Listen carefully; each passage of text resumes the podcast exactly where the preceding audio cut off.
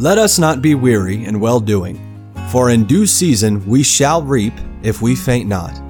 Believers have God's promise that when we faithfully obey Him and don't give up, we will enjoy the very best returns. Let the Lord encourage your heart as Joe Vasick, pastor of Northeast Baptist Church of Danbury, Connecticut, urges us to stay the course. John Newton was a pastor in the town of Olney in Buckinghamshire, England, not far from London.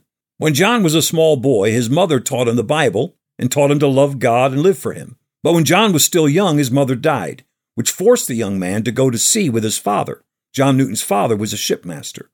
Immediately, John found himself engulfed in a lifestyle of wickedness that was completely foreign to him. At first, he stood firm to the Christian principles that his mother had taught him, but eventually, he became the most hateful, blasphemous, and disrespectful of all the sailors.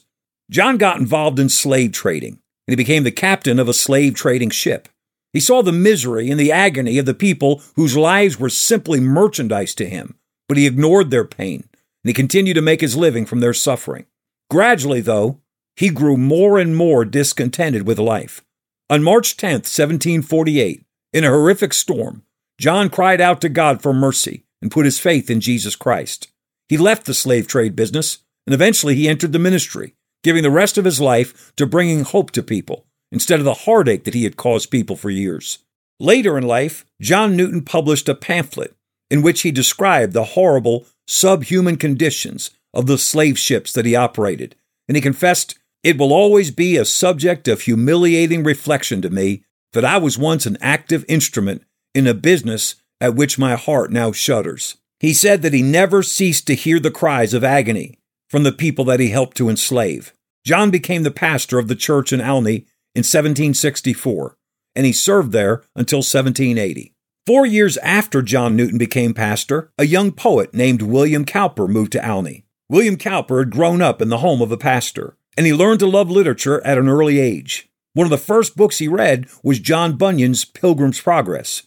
William was very bright and talented, but he had struggled with depression and mental illness. He'd attempted suicide three times. By the time he moved to Olney in 1767, his condition was improving. William Cowper met John Newton, and he began attending services at Newton's church. And soon Cowper was helping Pastor Newton with various projects around the church. In those days in England, hymn singing wasn't common. The Church of England only permitted a small number of select songs to be sung in churches, and hymn books weren't accessible. But John Newton wanted the people of his church to sing to the Lord. So he decided to create a book of hymns just for his church.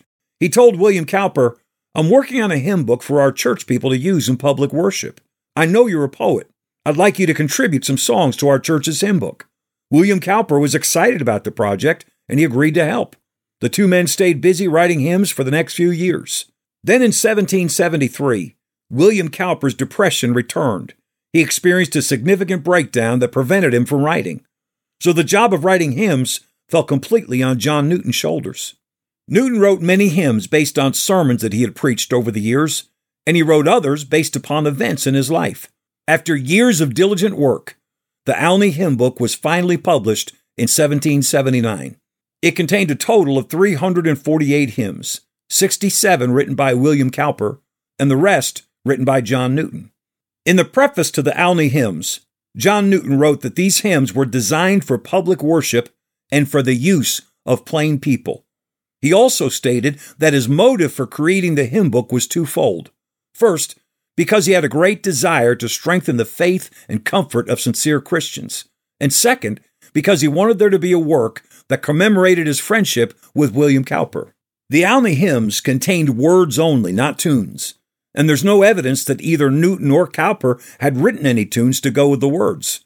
The words were either chanted by the congregation in unison or they were sung to common tunes of the day that fit the meter of the words. There are several elements of the Olney hymns that are very familiar even to this day. If you've ever used or heard the phrase, God works in mysterious ways, that comes from the first line of William Cowper's hymn, Conflict, Light Shining Out of Darkness, which says, God moves in a mysterious way, his wonders to perform.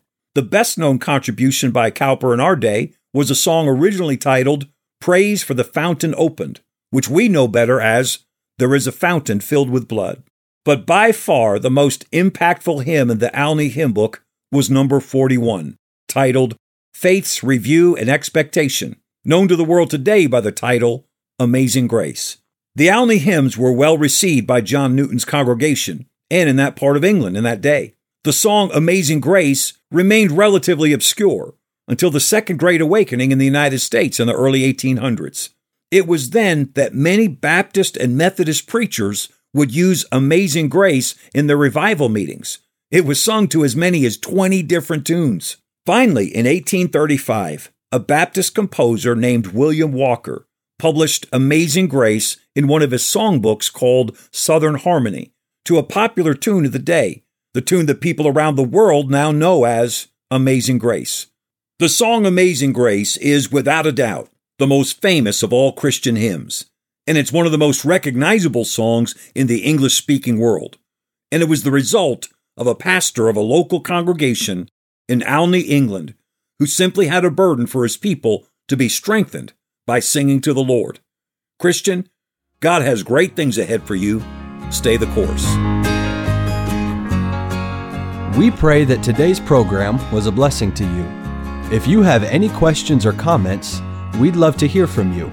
You can email us at staythecourse at nbcdanbury.org. God bless you.